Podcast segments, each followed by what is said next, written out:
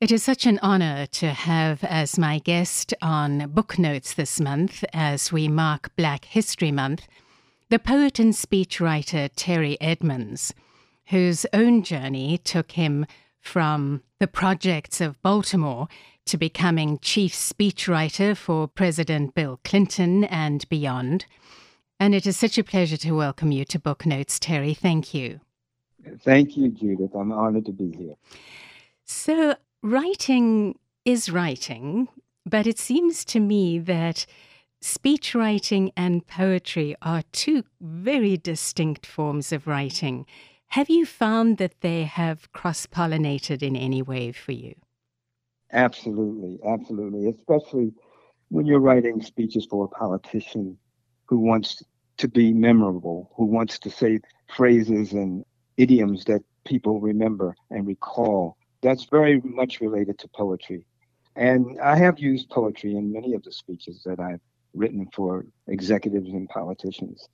So uh, I think there's a, a very close relationship between poetry and uh, political speech writing. Yeah. In your own writing, and particularly poetry, how do you feel that it speaks to Black History Month?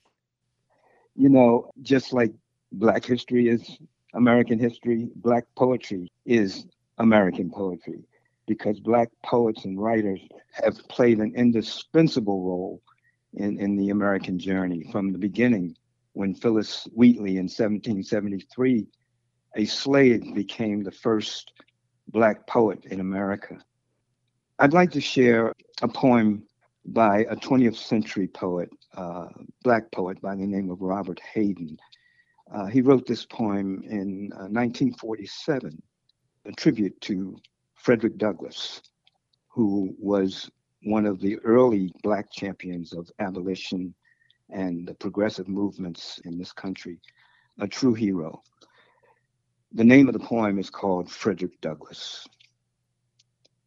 When it is finally ours, this freedom, this liberty, this beautiful and terrible thing, needful to man as air, usable as earth, when it belongs at last to all, when it is truly instinct, brain matter, diastole, systole, reflex action, when it is finally won, when it is more than the gaudy mumbo jumbo of politicians, this man, this Douglass, this former slave, this Negro beaten to his knees, exiled, visioning a world where none is lonely, none hunted, alien. This man, superb in love and logic, this man shall be remembered.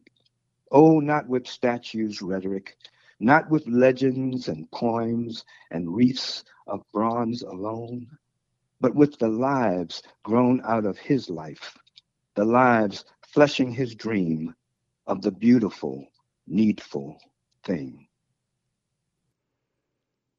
Poet and speechwriter Terry Edmonds has been my guest on Book Notes in honor of Black History Month. If you would like to experience Terry's own work, his question marks has been put out by Darklight Publishing, and you can find out more on the books menu at darklight.com nyc. Also, I'll put up the details on the book notes page. Terry Edmonds, thank you so much. Thank you, Judith.